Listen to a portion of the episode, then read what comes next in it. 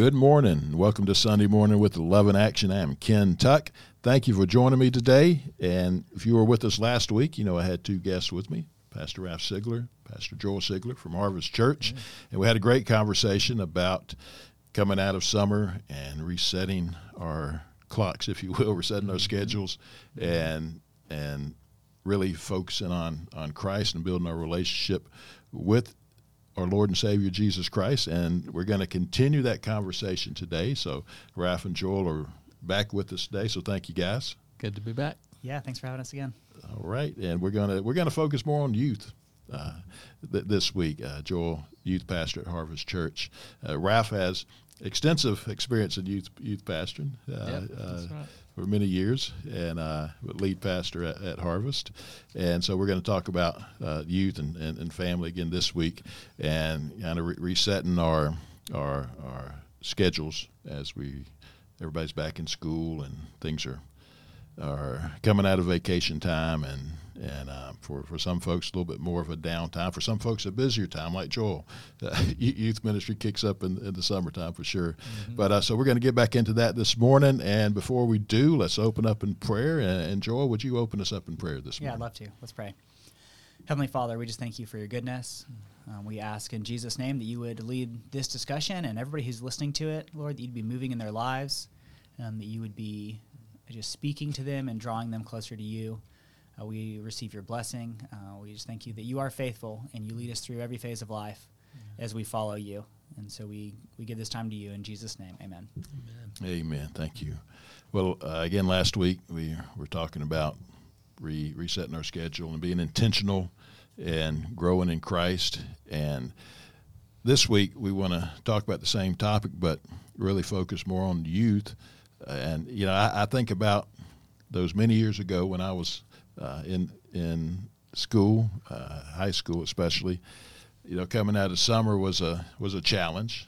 But it was also exciting because a lot of friends I didn't see over the summer got to see again. So a lot of kids tell me that's something they really look forward to as well now. But I also think about, man, that there's a lot more challenges for young people these days than when I was a kid, and it seems like that happens with every generation as we go.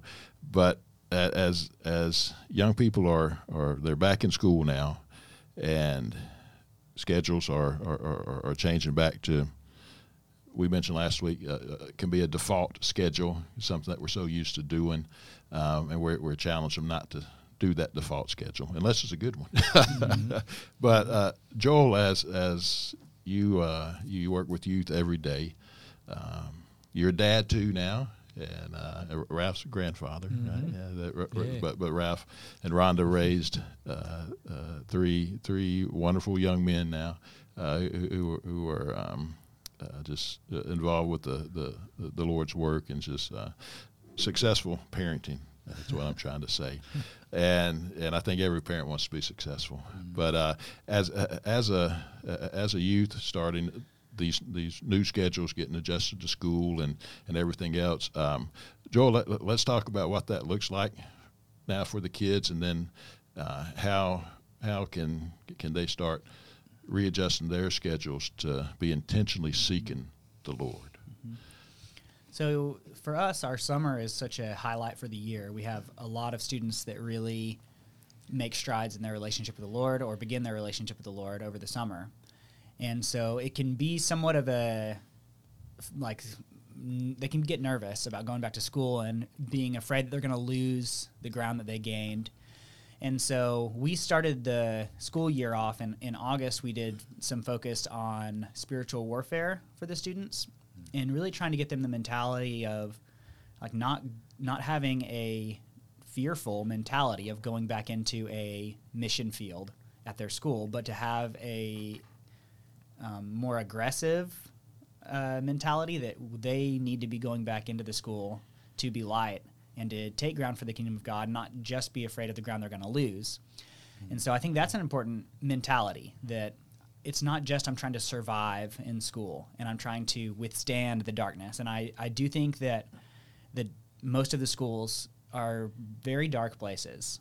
There's a lot of just oppression over the students, and it does feel like a battle week after week that they're in schools. But if they can grasp the reality that the light in them is stronger, than the darkness, and that they can be an influence on their schools, I think it can really shift that mentality for them. So that's one thing we try to get our students to focus on going back in. Yeah, so and I love that. So over the summer, you focus the youth on gaining ground, right, and building up their spiritual muscle, so to speak, and just really getting in tune with God. So it's not a vacation from walking with Jesus, right? That's right. It's a time to get stronger with Him. And, yeah, the schools these days, there's so many challenges. And, I mean, we could take up multiple shows just talking about the challenges of schools, but there's a lot of pressure on young people. There's always has been, in a sense, to do well in school, but there's all kind of different pressures nowadays. And understanding that school, as a believer, that school is a mission field. Mm-hmm. I think that's a great mindset to have and a heart set to have, because that like you said, it can kind of change the thought process of, I hope I don't mess up too much this year and lose that ground, as you mentioned, that I gained. But it's like, man, God has prepared me for this moment, mm-hmm. and now I get to go in, but with the understanding that I'm not doing this by myself. And so keeping that connection with other believers is so important, because we go back into whether it's our class or the classes, or it's just the sports program, whatever, it can kind of start to separate youth from the other youth who are believers. Mm-hmm. But how can a young person as they go back into school still keep that connection with the other believers who over the summer they grew so much with, mm-hmm. But keep that growth going? I think, being connected to a strong youth group is critical. Like, it is just critical for students. And for parents listening, like, make that a priority for your students, that they're connected to a youth group, because one of the cultural pressures for our students is that sports takes number one priority, or whatever the main extracurricular activity is, and that can just completely consume students, especially in football season. Yes. And parents have to be the ones who help their students stay oriented toward the fact that God is more important, and the adults, like parents, can't fall into this mentality that everything else caves to sports, mm-hmm. and everything else gives to sports. That will just derail your whole family, but it'll derail your students too. But for the students, get connected and make that your number one priority. And it has your sports have to be willing to cave to what God is doing, and there has to be a priority to church and time with the family of God over, well, I had practice, so I couldn't go. I had a test the next day, so I couldn't go to church. I couldn't go to youth group. As important as academics are, and sports are great. I learned a ton from sports, and I want my kids to be involved in sports, so I'm not against it. But it is such a pressure for students to make their whole world revolve around it. Yeah. Very key observation there, because sports, is such a big part of really our culture. Mm-hmm. Mm-hmm. And like I said, football season, there's not a bigger time for the culture in Alabama anyway, in the South, and now pretty much all of America. But football season, there's so much attention to it. But Ralph, you often encourage parents in this area about sports and their children. And again, your children played sports coming up. Mm-hmm. So, we're not against sports, but right. There's so much to learn from sports as well. But you always encourage parents, especially this time of year, about how to handle sports and extracurricular activities with their children. Yeah, I think specifically about sports, it's really just a spiritual principle that if you don't submit something to God, you're leaving it out there for the enemy to use it, and it's going to become an idol. And, of course, sports is a big idol for lots of people. But once you submit it to God, then it's in a place where it can be used.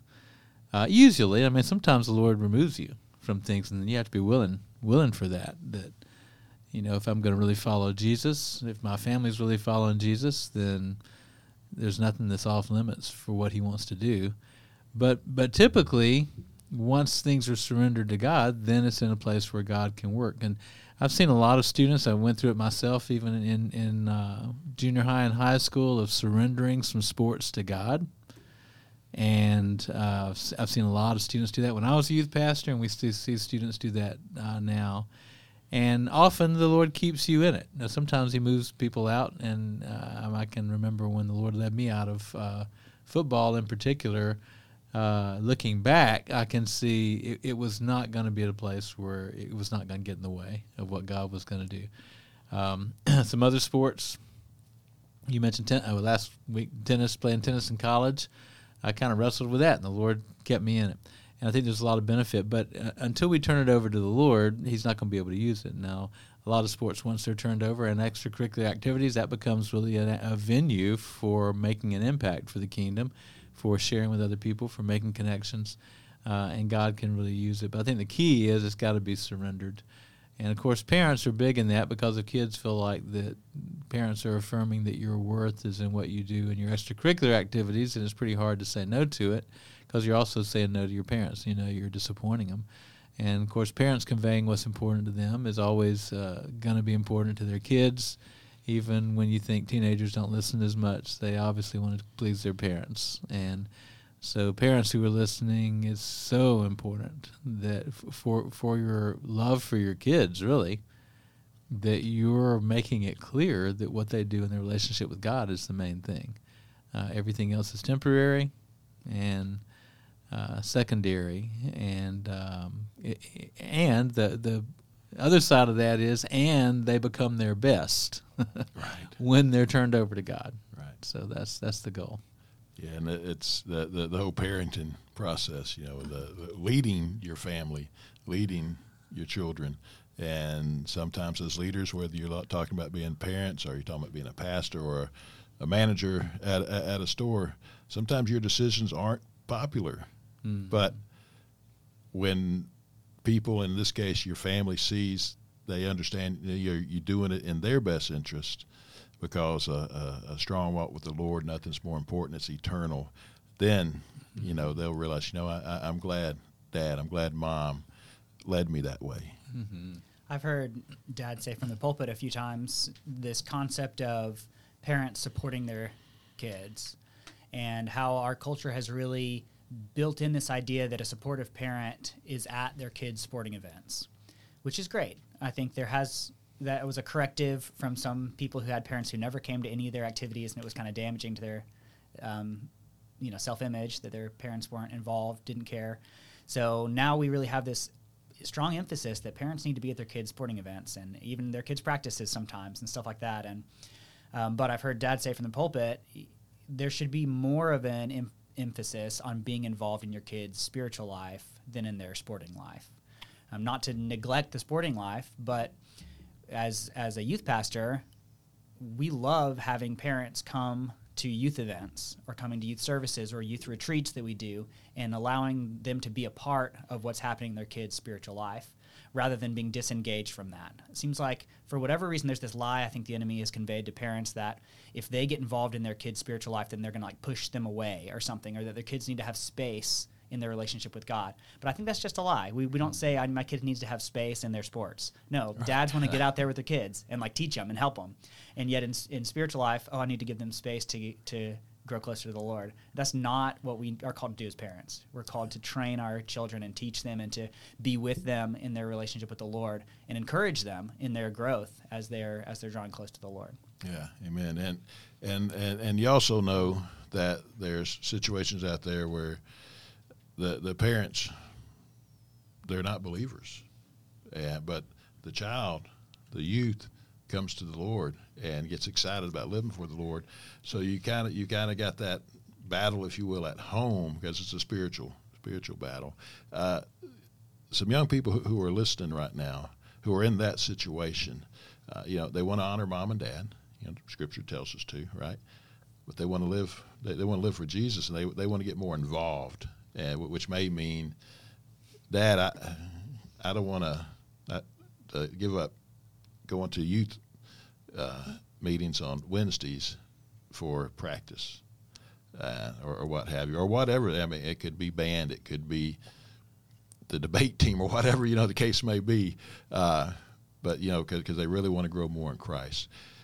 How does a young person work through that situation?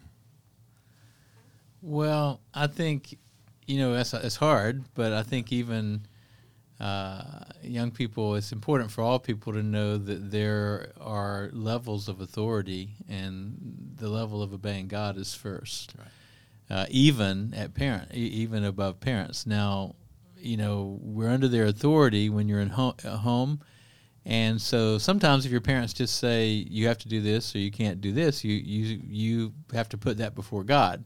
But it becomes God's responsibility to change what an authority says in your life, just like a government authority. The Word says the heart of the king is in the Lord's hands, and he can move it one way or another. So when a kid's still at home, you know, you can appeal to them. This is what I believe I'm supposed to do, what I want to do.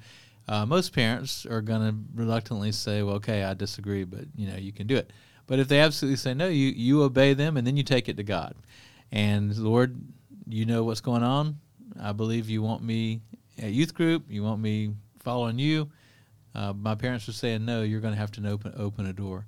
And the story always comes back to my mind because it was so dramatic, and it was early on when I was doing youth ministry, was when one of our students who had just graduated from high school felt called. He felt called to go to Asbury College. He's a pastor now. And felt led to go to Asbury College. To his family, that was like saying, I want to go to Siberia. You know, that was the other end of the world to them. Anybody in their family went to college, went to Auburn, fairly close. And so we just started meeting together once a week to pray. We used to pray about other things, but our main reason to come together was to pray over this issue. And every day we just said, Lord, if this is your plan, you're going to have to change their hearts. And the reason it always stands out to me is how dramatically and quickly it changed, because, I mean, within just a few weeks, his parents started basically bragging to everybody that their son was going to Asbury. I mean, it made no sense at all. It was just a ridiculous transformation. But just within a few weeks, God totally changed their hearts. They were excited. They were bragging. Their son's going to Asbury. And change their heart. So that's what you have to trust God. If your parents just absolutely, you know, there's a way to appeal to them with respect. And usually, though it may be reluctantly, sometimes parents are going to say, "Okay, I don't think you should do that," but you know that's what you insist on doing. But if they absolutely say no, then it's God's responsibility to change the situation and to change their heart. Yeah. And in those situations, the Lord will give you the grace you need in your relationship with him. So sometimes students feel like, oh, my parents are barriers, and so I'm not going to be able to grow in my relationship with God because of my parents. But if that's where you are and you're seeking, your desire is to grow close to the Lord, then he'll give you the grace needed to grow in your relationship with him. And you don't have to be afraid that you're going to be like missing out or not be the person God's calling you to be because of your parents. Like he'll work out in your life what needs to happen in your life. Yeah, that's good. That's good. The Lord will work things out, and you know, when we go through times like that, whatever the situation is, but it's a struggle, and we commit it to prayer, we see God moving, and it's a real faith builder as well. That God hears our prayers and He's moving, and you know the same is true for parents praying for the children. Mm-hmm. You know, hey, I want my child to live for the Lord. Lord, He's not focus on that right now, so show me what I need to do to help lead him that way, but Holy Spirit, touch his heart, move on him or her, and you see things happen. And it's kind of, it's talking about if a child who's a born-again believer, the parents are not, but they're praying, you know, it's kind of like, you know, we all know testimonies of couples, one's saved, one's not saved, and, you know, keeping peace in the marriage, you know, they're still loving one another, but like the wife, maybe she's going to church on Sunday, but she's praying for her husband, who seems like he'll never come around. But next thing you know, he sees her faithfulness to her God, but also how she is, you know, is faithful to him and to the marriage, or vice versa, the case may be. And mm-hmm. and through prayer, that other spouse comes to the Lord. So, you know, prayer is such an important thing for us, and that's why there is a lot of focus on, hey, how's your prayer life? Mm-hmm. Are you praying? And remember, prayer also involves listening to the Holy Spirit as we do pray. So the youth staying connected to a strong youth group. Mm-hmm. What are some of the other challenges that you see the youth dealing with, and even parents with the youth dealing with as they're back into school now? I think after being connected to a strong youth group, the next most important thing is being intentional about who you're spending your time with, like who your friends are at school. And one of the challenges we have around here is you have a lot of, which is probably most places, one of the challenges that students face is being around the same group of people their whole life, basically. So we have students that are 10th graders, and they've been around most of the same kids since first grade. And what happens is they establish these friend groups that become very ingrained. These are the students that I hang out with at school, and I've been hanging out with them since first grade. And so they feel like they can't break out of those friend groups, even if they're unhealthy. And so it can become a really big challenge where the people you're hanging out with at school are going to make a huge difference on how successful you are this school year, on if you grow or if you go backwards in your relationship with God. And even if you've been hanging out with these kids for the past 10 years of your life, if they're pulling you down in your relationship with the Lord, you have to find some new friends to be your primary friends. You can hang out, obviously, with other kids who aren't following the Lord, but your core friend group needs to be people. It must be people who are following Jesus. So I think that's a challenge. Yeah. Peer pressure. Mm-hmm. Yeah, it's always been around, and it really never leaves, no matter how old you get. I guess mm-hmm. there's still peer pressure, and I always remember my mom talking to me about that. About it, Ken, you got to watch who you're hanging out with. Mm-hmm. And she was, obviously right. At times I didn't think she was, but she was, because we are influenced by those that we're with. And again, as we talked about last week about being connected to a life-giving church, that really changes who our core friends are, and we get to grow in Christ together. So as kids are meeting these challenges, and with the Lord's help, and there's that part of the Great Commission that we all have, and it's to go out. When Mark 16, Jesus tells us to go and preach the gospel, and in Matthew 28, he's telling us to go make disciples. In a school environment, sometimes that can be a little intimidating, because you're surrounded by a lot of people who that's not their focus.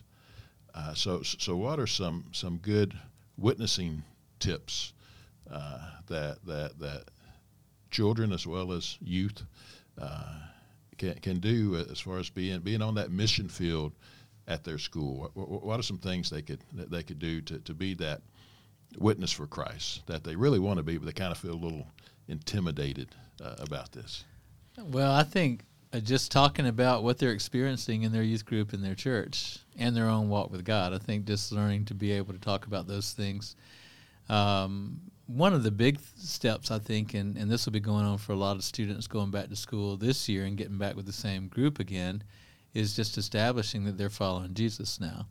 And so part of the way you establish that is when you start talking about this stuff. But you have to be willing to do that, and that can be scary for a lot of kids. But I think if you're praying and people are praying for you, and you just make a decision, when I get the chance, I'm going to make it known. And that kind of puts things in your friend's court as to whether they're going to bail out on you or not, right? Yeah. I mean, a lot of the friends who were friends before meeting Jesus or before deciding to follow him, they won't be friends again by their choice.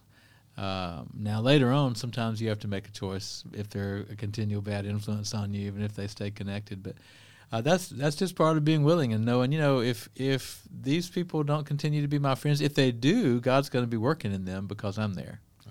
Right. He's put me here, and He loves them. And if not, He's got better relationships. I always say one of the big benefits of following Jesus is you get to do it with the best people in the world. That's right. It absolutely is true. Yeah. And when you're first looking at it on the front end, you don't see that yet, but that's where so much of the faith is. It's taking those steps out. I'm going to step out because God's going to be with me when I step out, and I'm vocal about the Lord. But as far as just sharing what God is doing in me, what He's done in me, I mean, I think to be able to tell what happened over the summer, that's been a big change. But for all of us, anytime we're in a places where God's moving and He's moving in us, any opportunity to share it is going to be effective. People are going to think about the difference in what you're sharing and what they've experienced, and it can open doors if it's an ongoing relationship as time goes on. Yeah, one of the another challenge that I was warning the students about going back into school is there can be this mentality that, well, I'm just going to, for the first few weeks, I'm just going to get used to school again. I'm just going to reacclimate myself. But then you're really losing a pretty strategic time to establish that I've been changed this summer, yeah. and I'm living for Jesus this school year.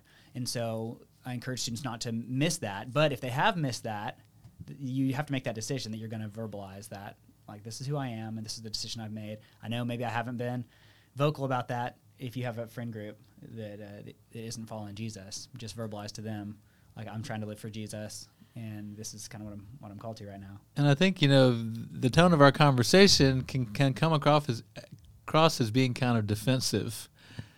And I think it's important for people to know the Lord's really moving in students, and I'm really excited, and I know Joel is. You know, we average about 160 students a Wednesday night, and most of them are following Jesus. And there's some good things going on in the city. We've been talking about how God's moving in FCA, and Wired has been such a great opportunity for students coming together.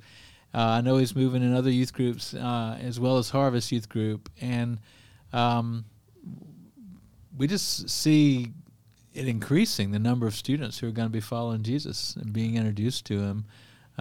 So yeah, it's a battle, and that mindset, as Joel said, is important for all of us. I think if we're not aware we're in a battle, then we're not going to be aware of what the enemy's up to, and often we're not going to be aware of the opportunities that we have to advance the kingdom.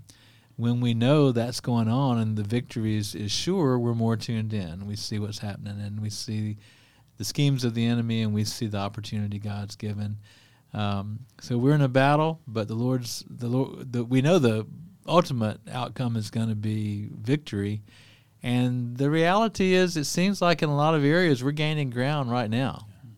Good things are happening. So jump in for you parents. Encourage students that you know, if they're not around kids that are following Jesus, or it doesn't even seem to be on their radar, to know, hey, there's a lot of students that are different. Mm-hmm.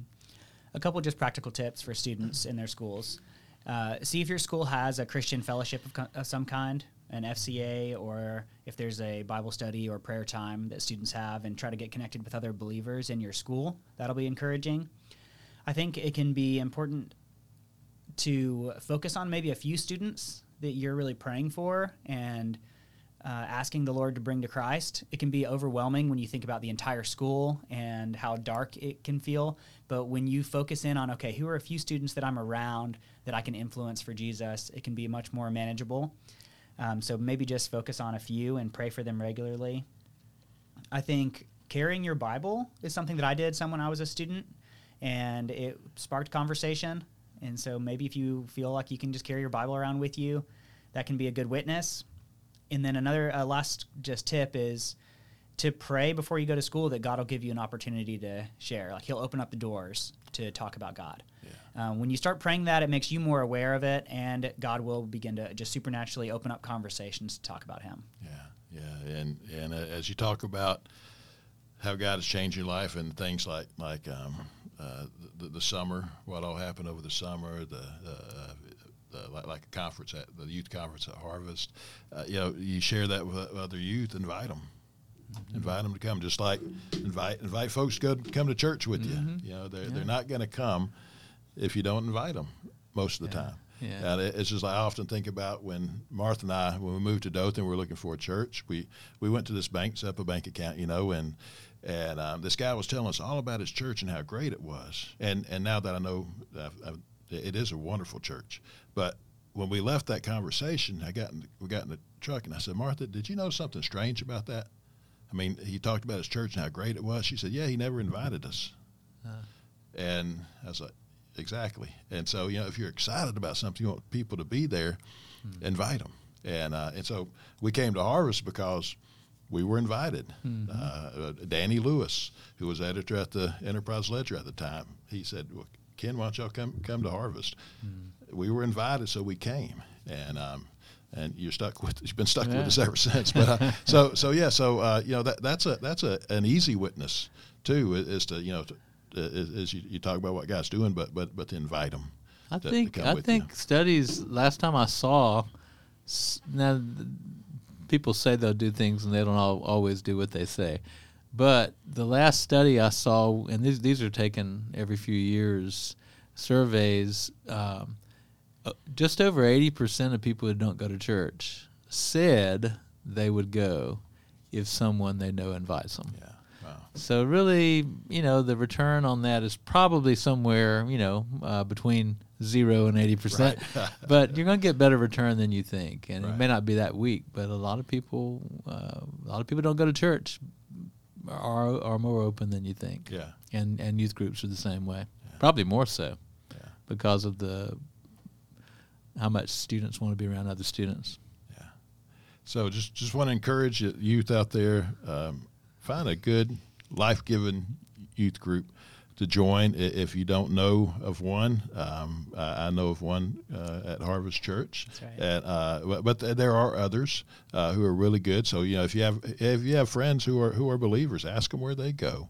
And, say, hey, can I come join you? But, Joel, the Harvest Youth, when do y'all meet? We meet Wednesday nights. We serve food at 6:30 and start the service at 6:45. Serve food at 6:30. There you go. Then you get to that spiritual food. Amen. Right. And so, great opportunity for you to get involved. Ralph, Sunday services at Harvest at 8:45 and 10:45. All right, and then plenty of other opportunities with small groups and so many other things going on. But find a life-giving church. Get plugged into it. Whether you're an adult or youth, and it'd be great for the whole family to do it together. But it starts with one. Somebody needs to make that decision. I'm going to get serious about this walk with Jesus. And I promise you, it's the greatest life ever. Yes. I've lived this life not living for him. But praise God, since 1987, I've been living for him, and it's such a change, such a difference. And it is, as Ralph, you often say, it's true life. Yeah, that's right. Yeah. That's right. So just want to encourage you on that. And, guys, I appreciate you again for joining me this morning. Yeah, enjoyed it. It's good. All right. Well, I hope everybody enjoys the rest of their day today, and that you'll go through this week praying and talking to the Lord about, Lord, I need to reset my schedule. I need to follow you. I need to intentionally live this life for you, and then act on it. And he'll help you do that. So I pray that the Lord will bless you and keep you. I pray cause his face to shine upon you and be gracious unto you. May he lift up his countenance upon you and give you peace.